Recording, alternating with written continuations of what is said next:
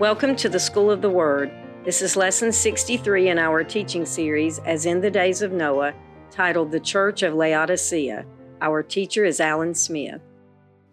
Amen. As in the days of Noah, so shall the coming of the Son of Man be. Now, this is John Wimber said this. It seems the more I think about not sinning, the more I sin. Anybody see that one? But the more I think about just loving Jesus, the less I seem to sin. Falling in love seems to be the key. Good word, John. Because when we get into all of these uh, situations as Christians and politically with our government, with our land, what's going on in the world, uh, I know some people believe it's not any worse now than it was, but it's still pretty bad.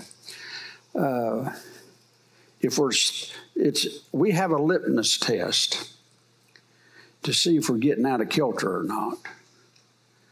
If we're loving Jesus more every day, that's your calibration. That's what you calibrate yourself to.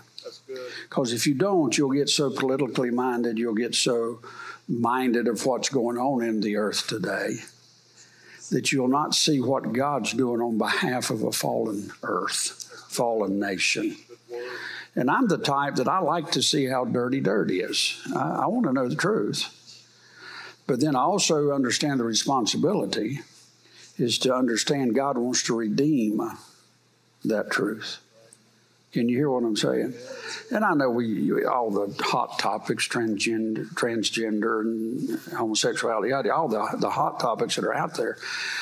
But let, let me tell you something this morning. That is not the worst problems that we have at hand. It is moral issues, but we have some problems much worse than that the scriptures tells us that we're to love one and uh, how, how the church's behavior is to be towards the sinner and sin. We're to preach the truth. We're to love sinners. The Bible plainly tells us how we need to behave. That's the reason I say I don't have to look to my government for how I'm to respond to that truth. The Bible tells me how to respond to that truth, not the government but the Bible. And I can find us if we're not, and I think we need to fight for truth. But at the same time, are we living unto the truth more than we're fighting for the truth? I can find a lot of people that will fight for this book, but not that many will read it. Uh, don't, don't feel too good about yourself if you'll just fight for the Word of God, just a point, and not live the Word of God. Now, as we move forward, the church of Laodicea, this is kind of a precursor to this church. The problems that it has It's called a church of a final state of the apostasy. It's called the lukewarm church, probably the day in which we find ourselves living today. Revelation chapter 3 is where we'll look here, verses 14 through 19. Now, I'll start with this little question Is this the end? Or maybe just the beginning. You can say, well, everything has to come to an end before you have a new beginning, so to speak. It's your call. It's your call. It's my call. Is this the end of the world? Is it the end or is it the beginning? Is it the end of people uh, living in sin, or is it the, the day that is going to be their beginning for living in eternity? We have to observe that that is sin and is wrong, but our goal is to bring reconciliation into that that's lost. Um, I submit to you today, if we lose sight of that, then it causes our ship, if you will, to be one sided. Like I saw a picture on the internet the other day of this huge ship hauling all of this freight across the ocean, and it hit some big waves, and all of the containers shifted, and it was coming in, but it was coming in. it didn't look like it was going to make it. Well, the church looks the same way a lot of times to me. It's like we get so one sided, it looks like we're sinking instead of thriving. Can you hear me? So it's an, it really is important what we're projecting here. It's really, really important. Now let's move on quickly as we see this church in Laodicea. Now we see the end is not yet, according to Scripture, Matthew 24 4. And Jesus answered and said unto them, Take heed that no man deceive you, for many shall come in my name, saying, I am Christ, and shall deceive many. And ye shall hear of wars and rumors of wars, see that ye be not troubled. For all these things must come to pass. But the end is not yet, he says, for nation shall rise against nation, and you know the scripture. Uh, in the beginning of the seven churches, we, speak, we spoke about Christendom versus Christianity. I have to remind you of that going into this church of Laodicea.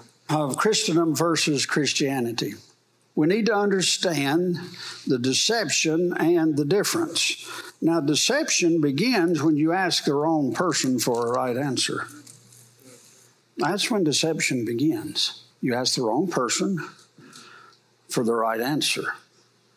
Uh, if I had a, if I asked this congregation, I say, well, I've got a something wrong with me. Uh, I don't know if I'm getting a cold, COVID, or whatever. I could ask anybody in here. I would probably tend. Uh, this is not for Trevor to know, but I'd probably ask Dr. Craig, even though he's not uh, doctoring these days. I'd probably ask him for his opinion. The reason is, I think that would be the best place in the room to go to for me to, uh, plus I trust him, uh, to get an opinion, to get the right answer, keeping this in mind again. On Christendom versus Christianity, do you go to do we go to the world? Do we go to Christendom or do we go to true Christianity? Now there is that is a difference. Our the problems in the end of the age is going to be more with Christendom than it is the world. Now, you test what I say. You don't have to believe me, but you test what I say. That's the reason I said a minute ago there's more problems than sin of this world. That's a set of problems for sure. Thank you so much. That's a set of problems. But we got a greater problem, if you allow me to use a measurement. I don't know that that's fair, but um, seems like everything I do for the last 30 days has been either making silage, and I've been working with pollen for 30 days, and it's it's winning this round so far. So Christendom, I just want you to consider for a moment. This is not about an argument. This is about a thought. Okay, we're not measuring here. So I'm trying to provoke you to think. We have a greater problem than the world on our hands at the end of the age. Considerations in understanding the end times. Christendom is kind of the universal church, we call it. The remnants, true born again uh, Christians. That's another topic. Then you have culture, which is a, religion versus enlightenment, and that's what we have going on today. More is the culture trying to to dominate right and wrong. Uh, I'll throw this in there: your federal government is not to dictate what culture is. It has nothing to do with it. Uh, transgender, homosexuality. That's not the government's problem. Now, listen to me. We are so used to that being a governmental problem, we think that the government's supposed to give us the answer. It's not even supposed to be discussed in our government. It's not a governmental problem. Can you see how far off of our topics we've gotten? It's not, it's not a governmental issue. I don't let people go to Washington to decide that. That's not a governmental problem.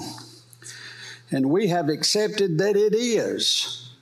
So now we're wanting to enter a debate, and there's somebody on the forum that's not even supposed to be there. Can you hear me? Now, you know, follow with me as we go here. Now, a mixture creates confusion in the church, as First John puts it this way Beloved, do not believe every spirit, but test the spirits whether they be of God. Now, when this is a problem, is when there's a spirit trying to represent the truth, just the truth, the truth of God. There again, it's a little slippery slope, and you got to kind of read between the lines of what I'm trying to convey. The Bible also tells us to test all things, hold fast what is good. Now, anybody know who that is? That's Prince Charles, or King Charles now, he, he is. Now, believe it or not, he is uh, he's got his kingship going on now, and uh, but he also carries a, a, a, great authority. He's got they're crowning him here, and to an American, King Charles, what is said is King Charles. Well, it's just a figurehead, and they're to us, it's like they're going through a play. Doesn't really mean nothing. It's just they're going through the motions of sustaining their old culture, but it means nothing. You don't sustain something this long that means nothing. I'm sorry. they're not putting on a good elaborate play for nothing. All right? Now, you've got to understand that uh, when he was crowned there, St. Edward's crown, I think as in 16, 1700s, is placed on the king's head by the Archbishop of Canterbury. Now, King Charles is the head, basically, of the Anglican Church or the Protestant arm. You've got, and last week I went over the Catholic and the Orthodox and then the Protestant. Well, here you've got now King Charles is head of the Anglican, or it's not Orthodox, not Catholic, but the Anglican, which is the Protestant group. Thus, we're not Anglican, but we're Protestant. There's three, there's three basic groups Catholic, Orthodox, Protestant. All of this ceremony and stuff is about him being head of the church. That's what that's about and we can go on. You, just if you're Bible students and you're you can read, research that a little bit, and come back and tell me how happy you are. That man carries more weight on the globe than anybody. Most of the countries that England, let's say, owned and uh, I'll not go into all the countries, about 160 countries now. Uh, he still owns the title deeds to them. So, of all the world, that man sitting in that seat right now is the most powerful man on the planet. We're led to believe they're going through a little fairy tale. I'm just saying there's things going on, and our biggest problem is in the church, and we're going to find out it's going to be even in the Protestant arm. Okay? It's going to be some, there's some egg on our face pretty close home. But what about the church? All human kingdoms become Babylon. Can you hear that? All human kingdoms become a Babylon. Sooner or later, all this water's going downhill including the United States. Okay. Babylon is about convincing people and controlling.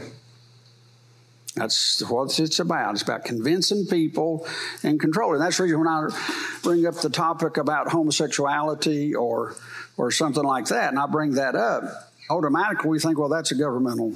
They they can have a seat at the table to discuss that problem. No, they can't. It's not a governmental problem. See what I'm saying? Babylon is about convincing people and controlling. So we're being convinced that the federal government is this arm and controlling us.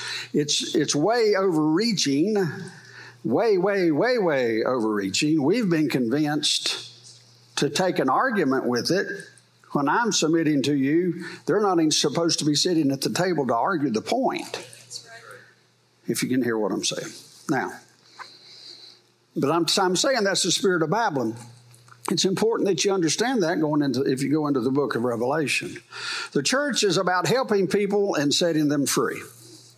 You don't convince people to buy your product. You show them how your product will help them and they will buy every time. Christianity will work. You don't convince somebody to be born again. You show people here's the product of being born again. But most of us, or a lot of us, are so sourpussed that nobody wants what we got. And the world's not looking for a church that goes around talking about the government all the time. That's true too. That's true too. The, an individual, there's two, there's, there's two things basically happens with sin here. You have individual sin, then you have the sin of a nation. Most Christians are carrying on the same the conversation about both entities at the same time. Talking about the sin of the nation, then talking about your sin. You get no. When you come to the book, you deal with sin as an individual. When God has problem with a nation and sin is when it starts making the laws of the land that are sin acceptable. Then all of a sudden God goes, You have messed up. We find ourselves as a nation doing that now. We're making laws of the land sin acceptable behavior. We are in trouble on that front with God. But that is a another issue that's separate somewhat. You got to uh, the bible says you got to rightly divide these things. You got to you got to put them in the right so you can see clearly. So you're dealing with individual sin. If you want to talk to a person about their individual sin don't throw them into a national sin and think they're personally going to get what you're saying. And we so mix the two in the same conversation we're helping no one there's a time and a place for both conversations. But if we are a church and we're going out from here and wanting to help the world and save the world, do I think that we need to have a Bible in one hand or a trowel in the other, perhaps, or a sword? Yes. We are to be a dual purpose uh, believer. But I would that we would stand before God, leading more people to Christ than fighting our particular government. Could it be if we all led more people to Christ, it would change the government? Just an aggravating thought. Now, so you, have got to understand, we're not trying to convince somebody into Christianity. And, and that's, what a, that's what a debate is. A debate is trying to convince somebody of your position. That is not what we're plugged into. We're not plugged into a debate machine. Now, I will say this there's different people in the body of Christ. God's, God's got some that are to walk in government issues more, governmental problems more. Then he's got others that are to get hit the individuals more. Let's don't require everybody to act the same way. Let's respect everybody and where God's placed them. Let's understand we need it all. The question is, are you being faithful to what God's called you to do? And it's, uh, well, uh, I'm not going to get stuck there. So, you are not convinced of salvation, but you receive the help of the truth unto salvation. So, as the church, uh, I'm all about standing for what's true, what's right. I'm all about, I mean, I do a, a daily podcast that debates these issues. That's part of who I am. But at the same time, I don't confuse that when I'm wanting to talk to an individual about the condition of his soul and where he'll spend eternity when you understand that you're not convincing somebody. Now, when you're dealing with lost people on a governmental level, you better know how to debate because you're holding ground. You are debating truth versus a lie. But let's, that's another topic. Let's move on here. Now, here's the seven churches quickly. Ephesus, Smyrna, Pergamum, Thyatira, Sardis, and Philadelphia. Now we're into Laodicea. You can see the different eight, uh, how they represented different times over the last 2,000 years. You see that. We just did Philadelphia, which was number six. That's prophetic awakening. Uh, then in Laodicea, as we see now, is number uh, seven, and it says time of the judgment and the opening of the seven seals. You see that? So as you enter into the book of Revelation, I've had people said to me, Alan, do you think the four horsemen have been loose? And I said, Yes, I think they they're riding. Uh, I do. Now, watch this. So here's you got four main groups of sevens in the book of Revelation. We're coming out of, the, the, of Laodicea. You've got to understand that the Laodicea church is the church age which we see ourselves in. That these four groups, you see the Laodicea church number seven on the top line. See that? Now you see that's the seven churches. Now you'll see the seven seals. You see that? You'll go into the seven seals. You see white horse, red horse, black horse, pale horse, the martyrs, earthquakes, angels. You see that? What you've got to understand is that the seven seals are in the Laodicean church age. So that means every one of these can already be started. Are you with me? Now look at the next one. Here you got the seven trumpets. Well, the seven trumpets are in the last seal, number seven, where you see angels.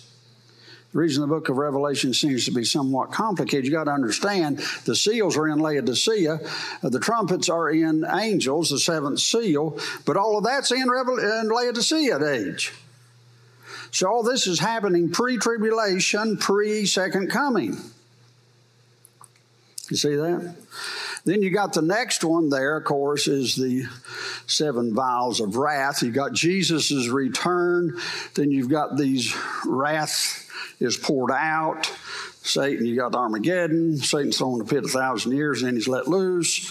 And all, you got to go through another thousand years after that before the New Jerusalem comes down. Now, Do you see under the seven trumpets? Let's let's see. Uh, let's, let's go up to the seven seals. You see earthquakes, martyrs, pale horse, black horse, red horse, white horse. Then number seven trumpets, you see hail fire. Well, hail fire mountain into the sea, star falling from the seven trumpets are the second half of the prophecy of Joel. Y'all know the prophecy of Joel, right? Acts 2. Sons and you know the sons and daughters will dream dreams and see visions and yada yada yada. Then you're going to have some terrible stuff, but then you've got what we call the church age Laodicea. We're stuck right in that prophecy of Joel, right in the middle. So the seven trumpets has not basically begun because I know we're still, the second half of that prophecy hasn't started. But you see the seven seals, are they being open? I'd say yes. Laodicea, how does this fit? Let's look at it quickly. You see where the Laodicea church is. You see Philadelphia's, Sardis, Thyatira, Pergama, Smyrna, Ephesus there. We're in Laodicea, which is the seventh church. Now, what we want to look at quickly, we'll do a little history here. In 250 BC, it was taken by the Syrians. Antigonus II rebuilt the town and renamed it after his wife, uh, Laodice.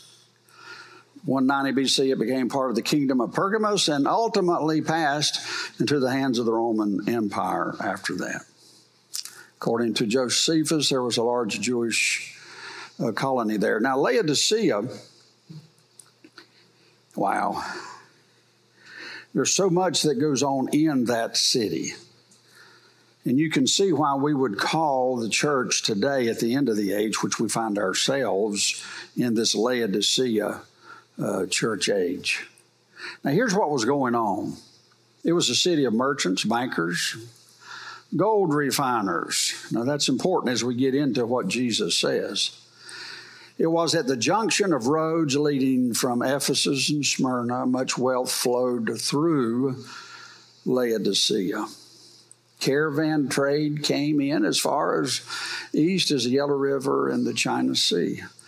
Now, this is what happened an earthquake destroyed the city in 62 AD. They refused help from Rome. Rome said, We'll come help you rebuild. They said they were rich and needed nothing from anyone. That's pretty arrogant, isn't it? But here you had this earthquake came in and Rome found it just it really devastated the place. They said, "No, we don't need it. We've got enough money to rebuild it ourselves. We don't need you." You can see why Jesus, as we get into this church, the Laodicea church, why he said, "You have no need of nothing." It all starts. It's amazing how that scripture just takes the lay of the land. Jesus puts it into a word of what's actually happening before his very eyes. Now, just watch it. You've got Laodicea, Hierapolis, and Colossae. Now, Colossae, the book of what? Colossians was to Colossae. And then you got Laodicea, then you got uh, Hierapolis. Uh, they, these are these were very close together. Just uh, i don't know 8 to 10 12 miles maybe apart. Just in a triangle. They were so close together, they didn't have a they didn't make a distinction between the cities, but all the trade and everything moved so much between those three cities, it was times that they were almost considered one in a lot of comparisons and a lot of conversations. Somebody could refer to uh, Colossae and they would consider Laodicea with it in the, their conversation. You can see that in the scriptures in a couple of places. So here you see Hierapolis, Laodicea, Colossae. You can see how closely knit together they were. And it just so happens that the trade route went around that circle. Now, so uh, can anybody say that word? Puma kale? And it's, it's hard to say with a redneck accent.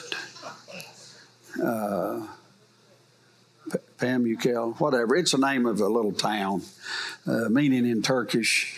It, it, what it means is the Cotton Castle. Now, this is in that one uh, little town. Uh, the area is famous for uh, carbonate mineral left by the flowing of thermal spring water. So there was some springs there that in the water it was had a lot of different minerals in it actually uh, but what it was uh, famous for was a carbonate. The Turkish name refers to the surface of the shimmering snow white limestone shaped over millennia by calcium rich springs dripping slowly down the mountainside. Mineral rich waters collect in and cascade down the mineral terraces into the pools below. There's a picture of it. That's just right there in the middle of, of it's just stuck on the side of the mountain. Green vegetation all around these hot springs are bubbling out of the ground there, and uh, they deposit uh, that carbonate uh, and different, all kinds of minerals there. Uh, coming out of those springs. There's a shot, and see how it's green. It's just on that mountainside there, where this water's been running over uh, for so many uh, years. There's another shot. You see those little pools uh, people actually go there and they lay in the pools uh, for healing purposes. They were considered healing springs. It, it, it was part of even the spa system of Laodicea. Uh, they were rich and had no need of nothing. They uh, they had the spas uh, built around uh, spas like of Rome, and a lot of a lot of that's what that was. You know something? How it has made those now. An arche- this is an archaeological site of Hierapolis in wherever that is, Turkey. Now, understand that's right above Laodicea. I mean, you about throw a rock at it, so to speak. Uh, the photo shows the uh, or the gate at the front of the street. So that was in that. That just gives you a little bit of an archaeology view of this city right above Laodicea, which they all work together. There's some of the hot springs down below it. You can see it's somewhat of a, a resort there today. Now, in this, uh, this is actually a theater there at Hierapolis. You can see it's, I mean, it's, that's a huge theater. I think it holds like 12, 15,000. That's huge. So, how many people must have been at those springs? uh, uh, to have such a such a theater of this. Now you got to understand, Laodicea had two theaters. Basically, nobody during that age had two theaters. But in Laodicea, they had one theater that would get the morning sun and another theater that got the evening sun so they could have theaters all day long. You go from one and you could go to the other. Could you say they thought they were rich and had no need of nothing? But this is the one there. So you can see that the, the idea that we get here is about pleasure.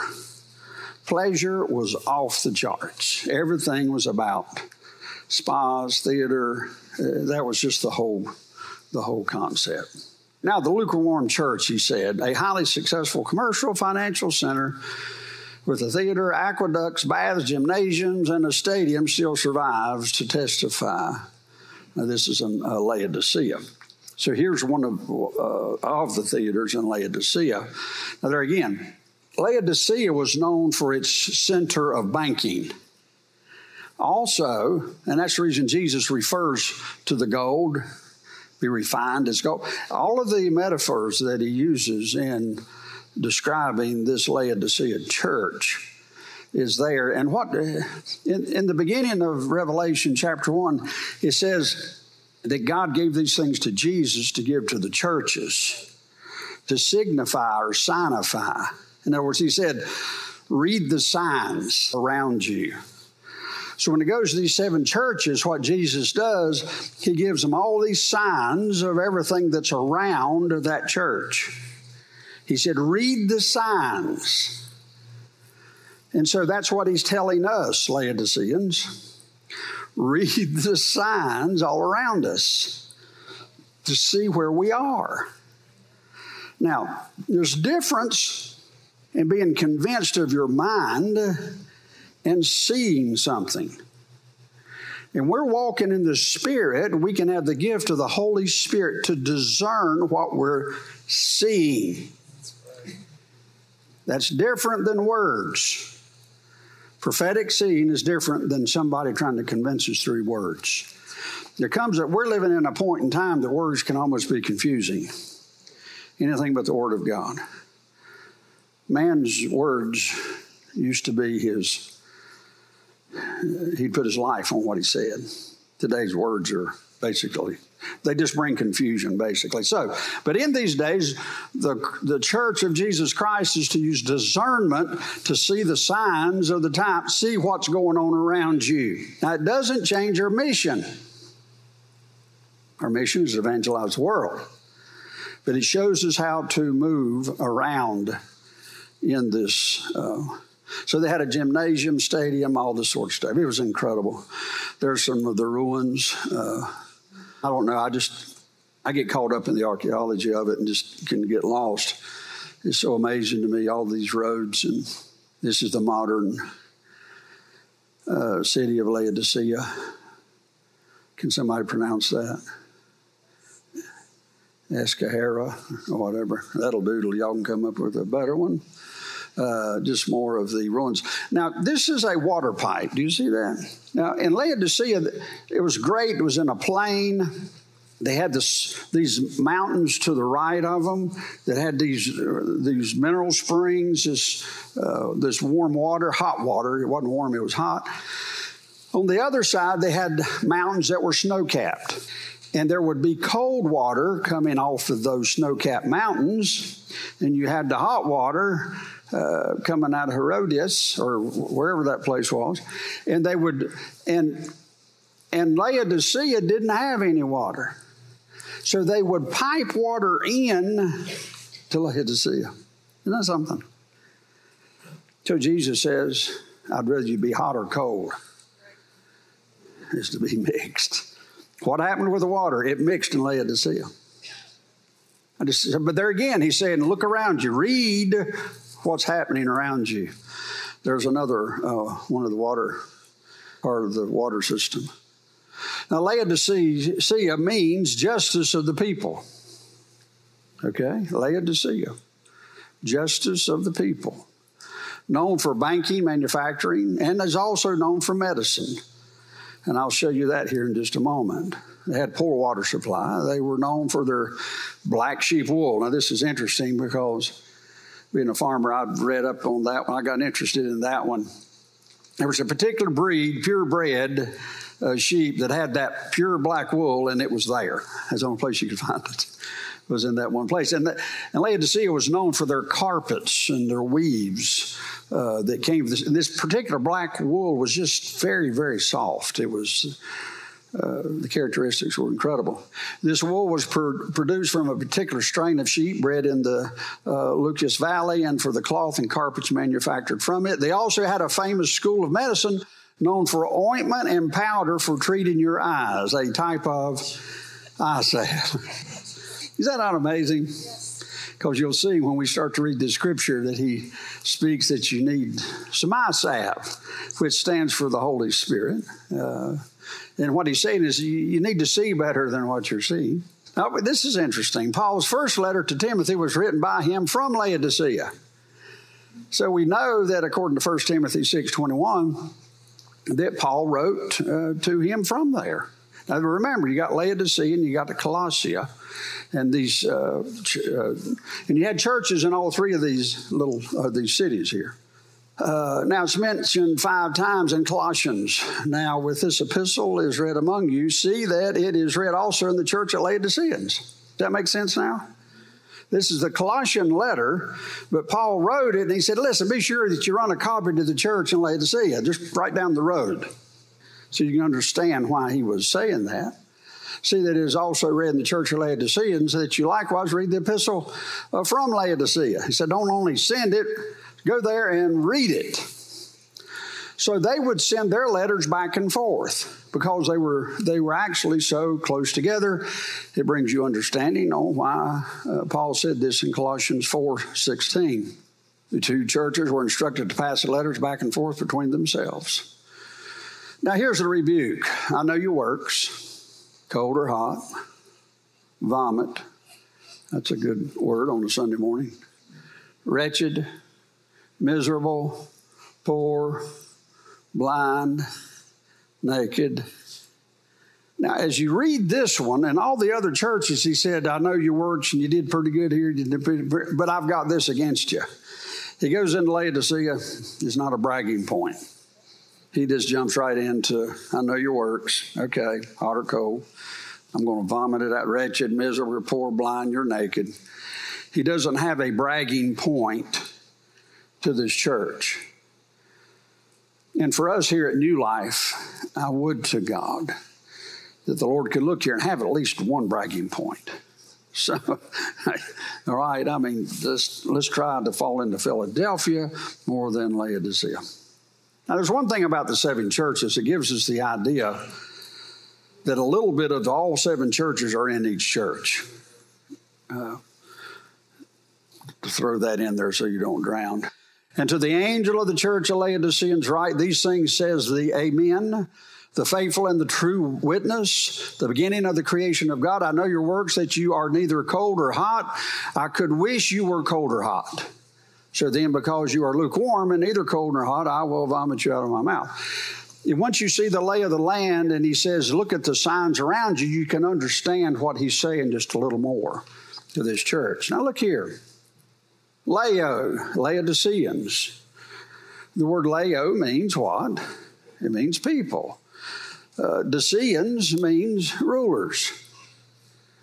The name Laodicean means rule by the people. Who is supposed to rule the church? If you understand that, you understand why I'm such a fanatic on who's in charge here is because I don't want to be found as a Laodicean church. Is standing here before you is my responsibility to say that we are not ruled by the people. We want Jesus to be in charge here. Amen. Now, we live in a United States where the people run the country, supposedly. But that's the idea. And we'll bring that idea into the church. Now, does that mean we're to be brain dead? No. I mean, that's a topic in itself. And the person that will fix that question, you have to go to the right person to get the right answer, will be Dr. Trevor Craig, as he's teaching on who's in charge here. and he will answer. And that is a really, uh, it's not like we have the old answer how to get there, but we know it's the right question. Who is in charge here? And we're constantly, one thing for sure, and I've said it over and over again, that we don't like to put man on a pedestal here. We, we maybe don't know how to make Jesus fully charged, but we know how not to make us in charge. So therefore, the pedestal is off limits to anybody but Jesus in this house. Amen. So, who's to rule the church? Now, you see the word amen there? I thought, oh, this is so much fun. Uh, it's also, uh, it uses it also in Revelation 1 7. Uh, these things say the amen, the faithful. Now, if you'll notice there, most of the time, if you're in a church, uh, somebody will say something, amen. Well, here the amen's in the middle. And, and where churches got that from is when the preacher's preaching, and it just so happens, I don't care where you go to church. If you're preaching or teaching and you hear an amen around the congregation, it does something to the speaker. It might get on some people's nerves, but all of a sudden you're like, you can, you gotta trust me in this one. I can feel it. I'm not requiring that. Don't, don't get, we're not saying, okay, everybody say amen, one, two, three. That's not what we're saying. I'm saying when the, when the congregation is engaged and you're entering in with the preaching, raise of a hand, throw a hanky, or, I mean, what, what happens is when, when a person gives a testimony, when a person gives a testimony, that's like an amen. In other words, who's in charge here? Well, let me tell you what Jesus done for me this week. Just let me tell you what Jesus did for me this week. We had two testimonies last week, and it opened up all heaven and hell broke loose over two testimonies. And I'm, and I'm not kidding. There again, who's in charge here? Are we wanting people to testify and not be moved to the Holy Ghost? Please no. But if you're being moved with the Holy Ghost, please yes. Or you can be moved to say, Amen. It's good, it's fine. What it does is it brings the congregation, it brings us all together in who's in charge here. And Jesus having a, a, a, an influence in the atmosphere of the room. but there again, it's it's not just because you feel like you got to discern yourself. Do you just feel like want everybody to hear you, or do you feel like if I don't say this, I'm going to bust? Jesus is going to kill me if I don't say this. And I might even ask somebody to come in. Now, do you feel like Jesus is going to kill you or not? It might be our little test. You know? but but it's being moved with the Holy Ghost, and it's being G, who's in charge here. We're wanting Jesus to be in charge of this place. It doesn't have to be during this part of it. it be, worship is a wonderful place to worship God and to who's in charge here. We're worshiping Jesus, and every individual here is participating together there's something that goes on during those times that you cannot put in words, but it's right. Because we can observe it, we can signify it, we can see what's going on around us. And I'm going to hush right there. So we'll stop at Amen and pick up there next week. Lord Jesus, we love you. We thank you for the truth of your word. Lord, I pray that these people will test what I've said and hold fast to that that's good and they'll overlook what they did and think's good and it'd fall to the ground. But Lord, if anything I said's good and true and of you, I pray that it would actively be part of this house. That you might be glorified, uh, that this church house could be sitting on the side of the road here. And Lord, and I pray that you could find something good about us here that you can say, that you could draw people into this house because it's a good place to go to meet God. Bless us this day. Bless us um, this worship. Jesus, we do pray that you'll be in charge here. That's all we know to do. It's all we know to ask. We don't claim to know what that'll look like, but we do claim to know how to ask it. And everyone in the house said, Amen and amen. Thank you.